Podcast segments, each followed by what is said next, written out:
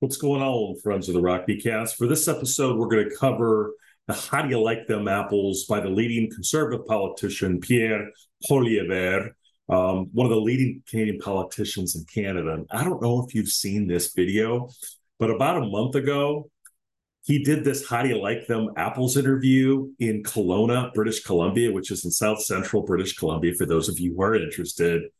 And he totally ripped apart this video who was asking these half-assed questions.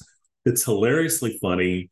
The video went totally viral, but I thought I would kind of dive deep into it to kind of offer my take as to why the video works, why it resonated with so so many people, and maybe what some Republicans can learn um, from this video. Because I think one of the reasons why they lose is that when they shouldn't is their rhetoric. And so they could really learn something in this nine minute video. If they could absorb the lessons, I think they could much more effectively take down a lot of the Dems' arguments that are often cited. It's easy to blame the Dems, but if you're not able to take down the Dems rhetorically, that's on you as much as it is the Dems. And I may even offer either party a issue that would be a Pierre Poilievre type issue that could help him win at the state level. You can be the Republican or Democrat. If you take this issue, you're going to get some votes. So, first off, let's get into the video itself. Go to YouTube, watch the video, and if you don't think, just Google Pierre Poilievre, and it's P O I L I E V R E apples in YouTube, and the video pops up. It's about a nine minute video between this Canadian journalist and Pierre Poilievre, one of the leading uh, conservatives in Canada. So, why is this video so hilariously funny? Well, the reporter asked kind of the typical bullshit questions that a lot of conservatives get asked, and they usually don't respond in a way that Pierre does. And Pierre just tears them apart, not by attacking them, by by responding to an unfair question with a question to clarify what the questioner meant by the question. So, for example, it starts off with a pretty traditional question about how are you going to improve healthcare. Pierre responds to the question about healthcare. He's going to have a blue panel commission to ensure that 20,000 licensed Canadian doctors are going to be able to quickly get certified and that they're going to be able to add to the doctor supply in Canada because there's currently a doctor shortage. Then he looks into um, then the next question was a series of kind of unfair standard bullshit questions. So, what were these questions? Well, the reporter says you kind of take a page out of the populist playbook. And rather than kind of respond to get defensive to that, um, Pierre asks him in response, Well, what do you mean? Well, while he's chopping an apple. That's why people love this video. But it's not only that he's chopping the apple, it's how he responds to this. He says, What page? What page are you talking about? What do you mean by populism? And the guy can't respond to it. So it's an age in inane question. So just if you're going to ask a dumb ask question, it's completely fair for the interviewee to say, "What do you mean by that?" And then he says, then the next reporter question is, "You use really emotional language in your in your network, in your in your political ideology." And rather than ask about um, respond and "What do you mean?" He, he Pierre responds directly to him and says, what do you mean? What kind of emotional language am I using? What do you mean by that? I don't understand what you say. And then he says, well, you you, you kind of have this this you know a lot of people say that you ha- you take a page out of the Donald um, Trump playbook, and then he says, what do you mean by that? Who who says that? Who, who's saying that? And he says, well, I don't know.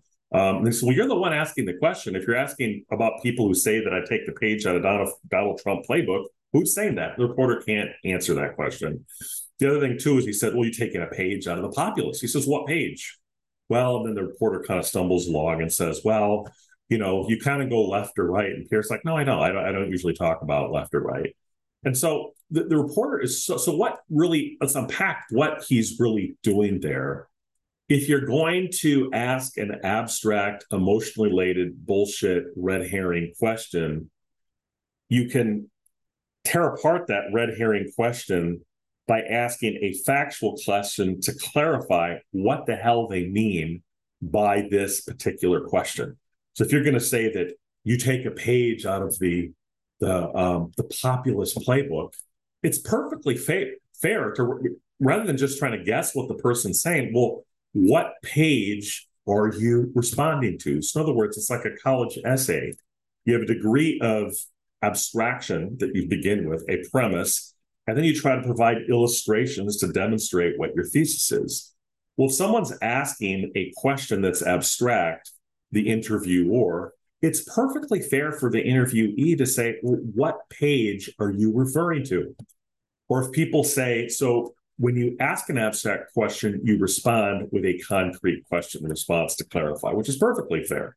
So if there's say some who say you are um, taking a page out of the uh, Donald Trump playbook, why is that a dumbass question? First of all, who's some? Who are these people? If Elon Musk had said that, then you could say, oh, yeah, well, I can know what you're talking about. Then you can actually respond to the abstraction with a particularity. The page, what page are you talking about? What particular policy do I have that is populist? And what do you mean by populist? Define that for me because I, I can't respond to a question that I don't understand. So it's perfectly fair to respond to that. And if you're going to say um, left or right, you can say, well, where have I ever talked about left or right? Can you provide me an example? So it's a very specific um, technique, I think, that's u- that's used here that is very, very effective. So that's how he battled these unfair questions as he tossed the interviewee, tossed the question back to the interviewer and said, well, if you're not going to provide clarity as to who's taking the page, what page of the um, playbook I'm taking for populism, or even what you mean by populism, I'm not even going to respond to that because it's totally unfair. Then you could say, oh, well, he's just kind of a cagey politician not answering any question clearly. But here's the other thing that's genius about the interview. The interviewer is so, and the journal so, and by the way, as an aside, this is a classic case where this should be taught not only by aspiring politicians, but in journalism schools. This reporter clearly has an agenda. Now, if he's writing for the progressive times, fine, reveal your bias. But clearly they have a bias here and it's and it's so obvious by the way that he's asking these questions. This is just the type of way that the guy would talk if he's hanging out with his guys drinking a few brews. So that is i think perfectly fair to, to not only for politicians but for journalists. If you're asking questions like that clearly you're not neutral and here a, a talented journalist would say well you said on such and such a date that you embrace populism what do you mean by that pierre so that would be a fair question, an actual particular fact, and then have them respond to it. So the reporter gets so frustrated, eventually he asks the question, well, why should Canadians vote for you? Well, that's a fair question, right? Every politician has to answer that question. And as soon as he asks a fair question, what does um, what does Pierre do? Instead of respond at the level of generality, he provides concrete illustrations as to what he means by it. So what does he do? he has a thesis statement. This is like college rhetoric. He says, I'm going to restore common sense to Canada and Canadian government to make common sense common again. Well, that's an abstraction. What does he mean by that? And here I think he's absolutely genius. And I think I'll explain how a lot of Republicans lose this key talking point when they should be winning this talking point. So he goes in and talks about inflation. But even if most of us know what inflation is, too much money chasing too few goods, diminishing your buyer buying power. But here, he concretely explains why inflation is occurring and it's policy related rather than just happening. He said that the Canadian government grew the monetary supply by 32% over the period of time that Pierre Trudeau was in uh, power. And then he says eight times faster than the economy itself. That is obvious, and that's the way it's taught in economics classes. But how often do you say that politicians don't really explain how they can connect the policy, the inflation, with actual policy? Well, because a lot of think liberals have said, well, this is a worldwide phenomenon. We're just we're kind of riding the inflation boat that's affecting everywhere. But he said, no, actually, if if the government, that is the Canadian government, is increasing the money supply by 32%, and that's eight times faster than the actual productive capacity of the current Canadian economy, what does that mean? That is too many dollars chasing too few goods. That is the classic thing that almost everyone learns in their basic economics class, whether it's in high school or college or even at the graduate level. Too much money, chasing too much goods. And he provides a specific illustration as to why that would be the case. It's eight times faster than the economy. That makes sense. But then he goes one further. He then connects that illustration, that concrete demonstration, eight times faster than the money supply. Pierre then connects it directly to how it's going to affect. Okay, what does that boogeyman of inflation mean? He basically says it means that it diminishes the purchasing power of your paycheck in things like goods and services, like the cost of your mortgage and the cost of your rent. So if there's too many dollars chasing too few houses, your rent's going to go up. And that's one of the problems with inflation. It's extremely difficult for employers to keep up with their salaries that they're paying people to reflect the amount of money that's sloshing around in the economy. So people's purchasing power is diminished. It becomes monopoly money. And then he says, then he provides another in terms of housing. You know, the number of politicians that say, I'm gonna, I'm gonna fix affordable housing. I'm gonna fix affordable housing. And basically what he said is, I'm gonna provide a specific explanation as to how I'm gonna make more housing available. How is he gonna do that? He, he explains how. So it's not only identify what the issue is, but identify the, the policy prescription as to how he's going to make that happen. It's, in terms of housing, he said, I will increase. Every Canadian city is going to need increased housing by up to 15%. And if they don't, they're going to lose federal dollars. If they do, they're going to increase 15 their, their, their federal Canadian dollars. So it's a specific illustration of that. Like, oh, wow, that makes sense. If they get these targets, and he said, what's in the way of that? Bureaucracy getting these these these bureaucratic institutions that stop development like that.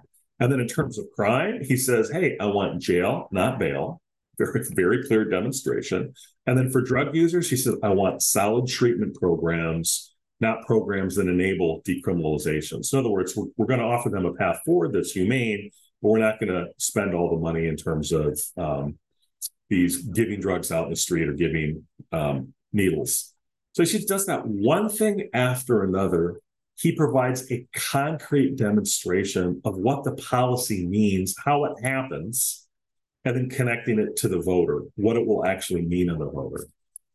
And I see a lot of times that's where I think a lot of the Republicans, and Dems do too, but I'm trying to offer this for the Republicans because I want them to actually win. Although I am going to offer an issue that I think could, would work for either party based on who's going to take it.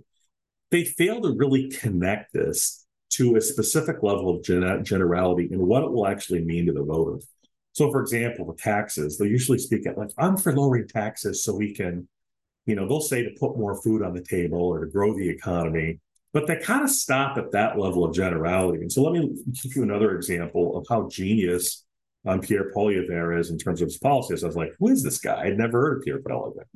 So I, I Google him, I go to YouTube, and I see a debate on the Canadian floor on their House of Commons between Justin Trudeau and Pierre Poilievre, and it's about the Canadian heating oil tax.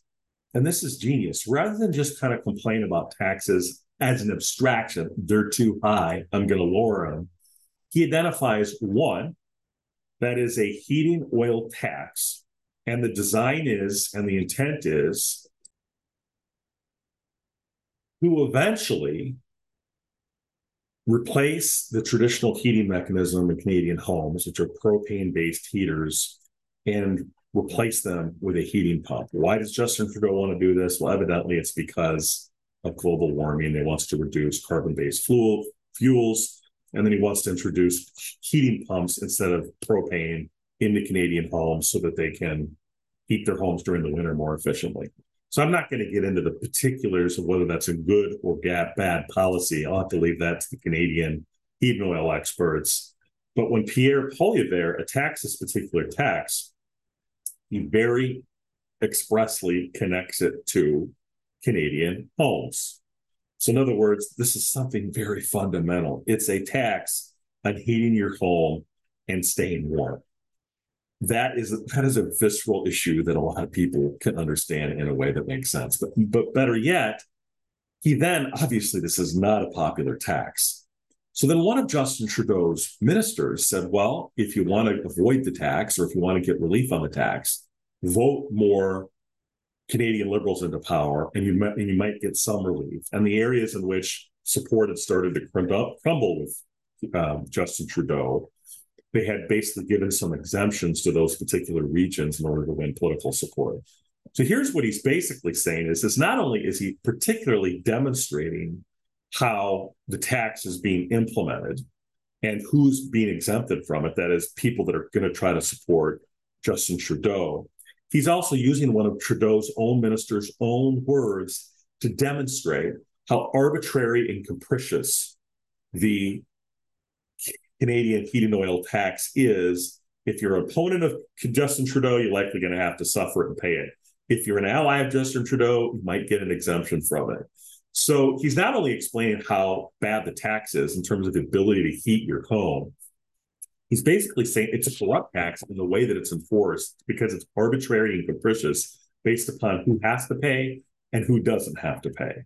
So these are the sorts of techniques that he uses that to me it's just basically whatever what every college sophomore should learn how to figure out. But a lot of times politicians don't do this because they talk about the level of abstraction. I mean, so for example, for the Ukraine policy, for the proponents of the Ukraine policy, can you identify one proponent who has clearly laid out why we should send our sons and daughters to Ukraine? Even though we haven't done that yet, we we basically are one step removed from it. So it's it's a very close reason there, or better yet, why we should spend all the gold and silver that we're sending to Ukraine above and beyond our own people who are suffering at a greater detail. Can you name one proponent on the right or left that is clearly articulated by providing a demonstration of why we're obtaining the policy, number one.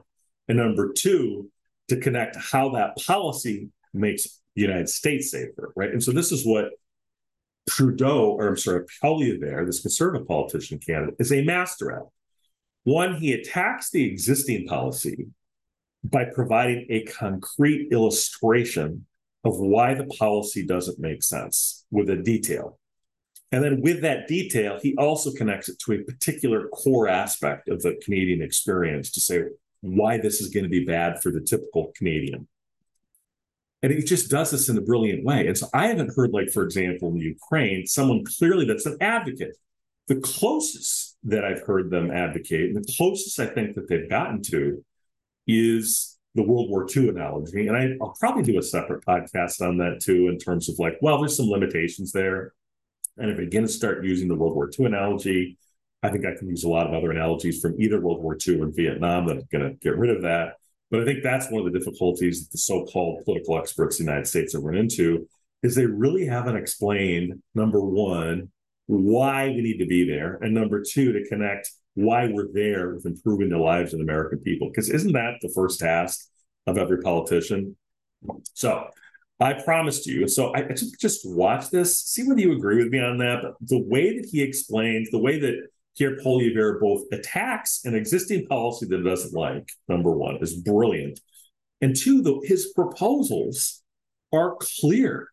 I mean, so housing proposal, a 15% target to increase the, the supply of housing in every city, housing, and how he's going to do it in like two or three sentences in a way that you can understand. Or for doctors, Blue Ribbon Panel, we have 20,000 doctors that don't have licenses because they were trained in a foreign country. We'll ensure that they have quality and that if they pass the test and demonstrate competency, we'll allow them to practice medicine in Canada.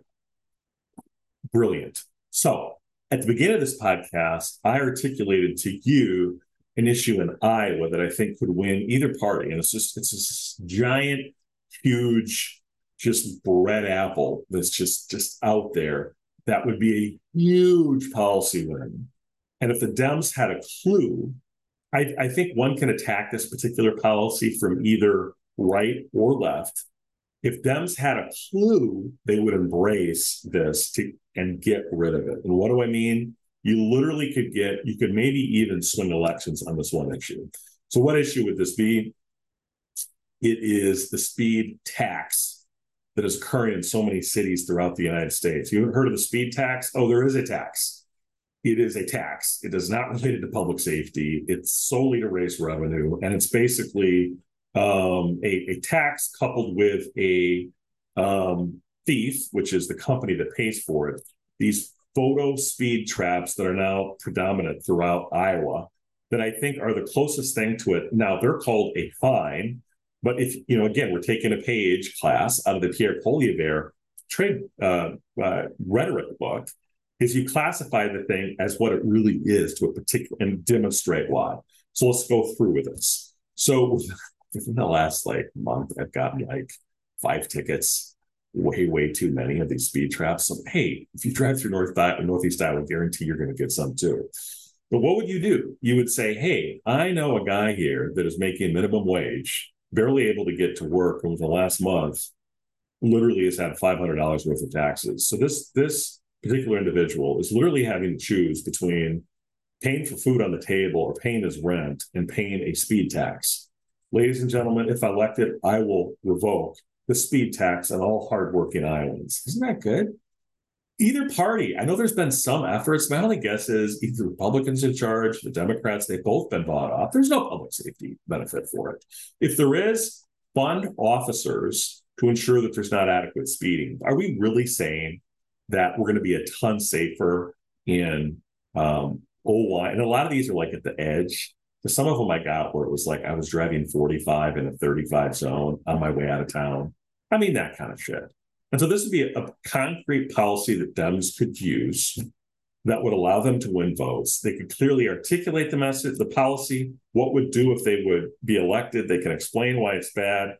And they connected that on day one, if elected, they will make sure that that is done to ban speed trap, speed tax cameras throughout the state of Iowa. Republicans, you could do it too. I wish you would do it because this is a huge civil liberties issue too. Private company paying a speed tax. You don't like taxes, but that's what it is. It's a way for cities to raise revenue. Um, and I've tended to notice that it's the cities that are kind of a little bit down on their luck. They know they can't raise taxes. So then it's just, it's literally biting off your nose to spite your face. And it's the type of thing that it's just, it's, it's a big red meatball of an issue that if Dems had a clue, they could articulate. There's a whole bunch of other issues that if Dems had a clue, they can win elections, but they're incompetent. They instead they just do the same bullshit, like I'm for education, but they never explain how they're actually going to make it better, other than throwing money at them, right? So you're for education, but you can't provide a specific illustration or program. Republicans are much more effective with that. They like community colleges and higher education. And so they're like, hey, this is a work training program. And then they actually identify what the benefit to the taxpayer is. Dems can't do that. They're horrible at issue spotting.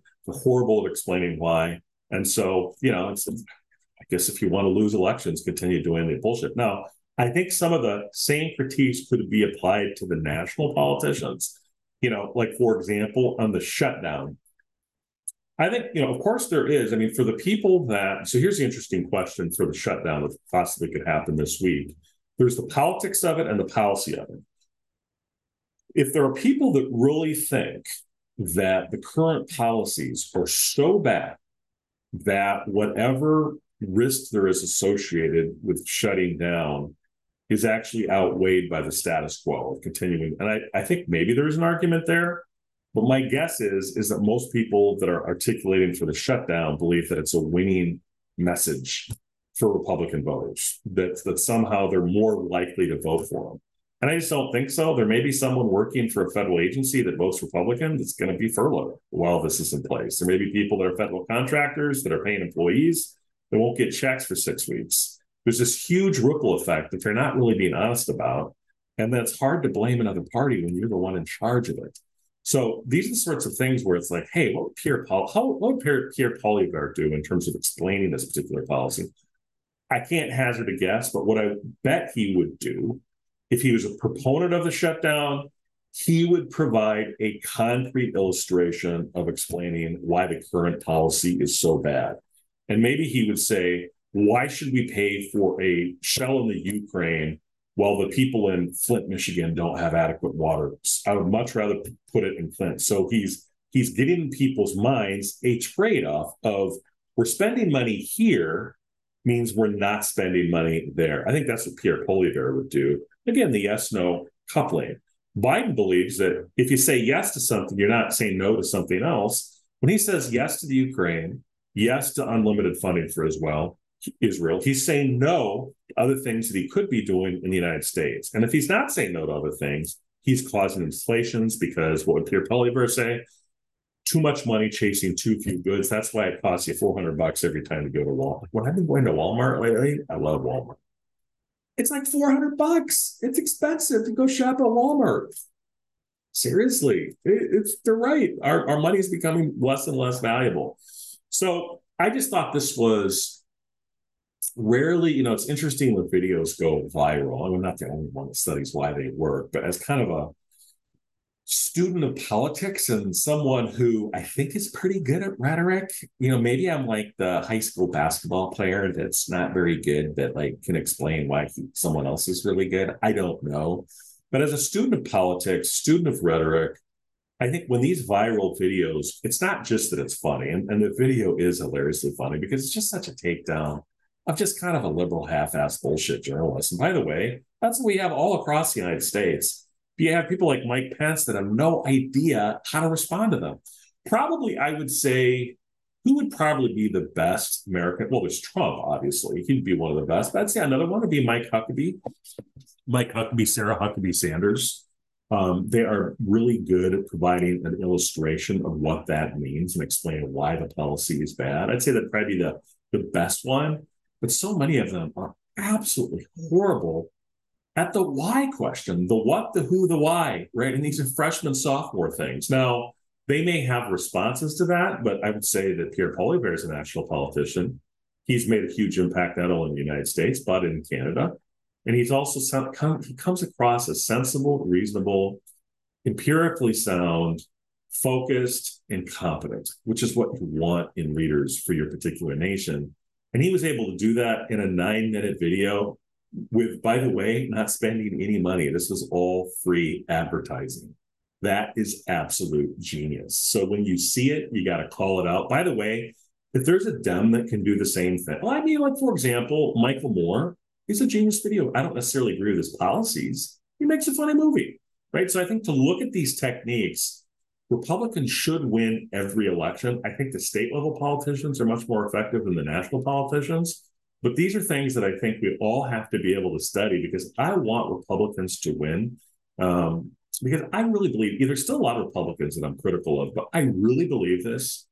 I believe voting for Republicans right now is essential to save the United States Republic. I really believe that. And of course, if, if that's how you feel, if it's difference between a stable and solid republic and a republic of chaos, um, you you want you want the Republicans to win, and you don't want them to unnecessarily lose. The other thing that's good about this Pierre Poilievre um, video, and I guess in conclusion, is that Pierre Poilievre, sure, he has kind of this this what do they call it, rapier wit.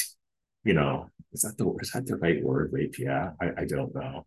I just pulled that out of my ass, but he has a good wit. He's clearly sharp. He's clearly educated. He's clearly experienced and he's roughly telegenic for a politician. I mean, but he's not like Tom Cruise. I think the point is, is I think these are techniques that could be taught um, to candidates that want to actually win. Now, there may be a pushback to say that by being specific, you alienate specific people. But I think if you're in a situation where if you're losing elections and you were not specifically illustrating um, why your policies are going to make sense to the common voter. I think it's it's whoever you're going to alienate, you, you're likely going to lose it because there's a lot of people that aren't necessarily either right or left. To Pierre Poilievre's point, just people. so, for example, on state level issues, that that that traffic camera issue, I think there's a lot of voters that don't give a shit about politics either way. To be like, hey, I, I, I'm going to hate these things. I hate these cameras, and if there's a candidate that's going to go against them, they've got my vote. And so that is, I think, is something that um, that Pierre Poilievre did very effectively, and also I think it's something that can that can be taught. So I think when you go back and you look at why a candidate fails, like I think Mike Pence thinks that he failed because he um, just the, the changing times. We're in this toxic environment of populism created by Donald Trump. And of course, there's, you know, that's the critique. I don't think it's toxic. I think it's called policy. But if you look at the interview that Tucker Carlson did with Mike Pence during one of those debates, in one question, he sealed Mike Pence's fate, which was when we have these problems in the inner city, why should we support Ukraine until we fix the United States problems first? So it's a very specific question. And responses, Pence's responses, well, that's the least of my concerns. I, I support Ukraine. I support being tough. And he basically, whatever chance he had, he completely lost it. So Wow. I just think it's good to see when, when you see someone do something really, really well and they're really a master at their craft. Um, I, I, saw it at least twice with the How Do You Like Them Apples video. See if you can see the heating oil debate on YouTube involving Pierre Poilievre and Justin Trudeau. That's also a ma- master class, but I think it's a master class. Each candidate, each country is unique, but I think it would translate to United States politicians. I think, for example, DeSantis one of his issues is he has failed to provide these concrete illustrations. It's been at the levels of generalities. I think the, the strongest issue he had was on the crime. And he has provided some specific demonstrations, but I would actually talk about neighborhoods that have been revived because they now feel safer. I would provide someone that moved from California to Florida who was a middle class person that felt safe because of the, the law enforcement. I provided law enforcement who moved to Florida so they could participate in a state that actually valued and celebrated law enforcement. I mean, these are the sorts of things that I think he could have done. Instead, he's wasting all of his efforts on China.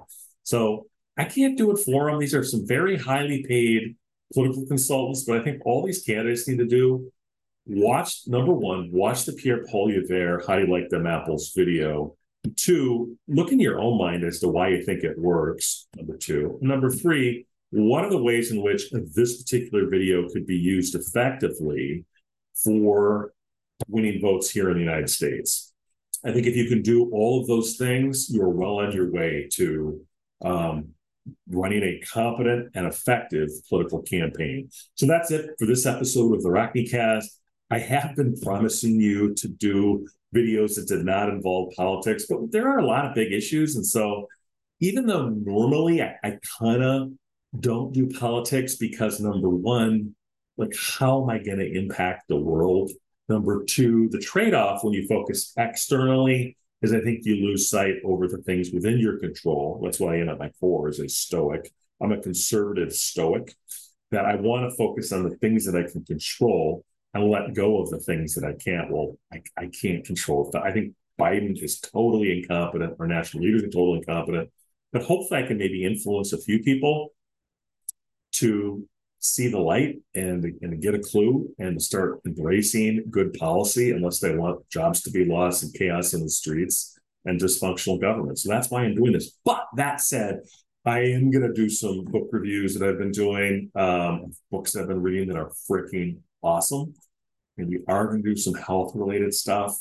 I'm going to provide, I've been thinking about doing a um, Socratic method. Um, should you have bariatric surgery? Podcast. I have never had bariatric surgery.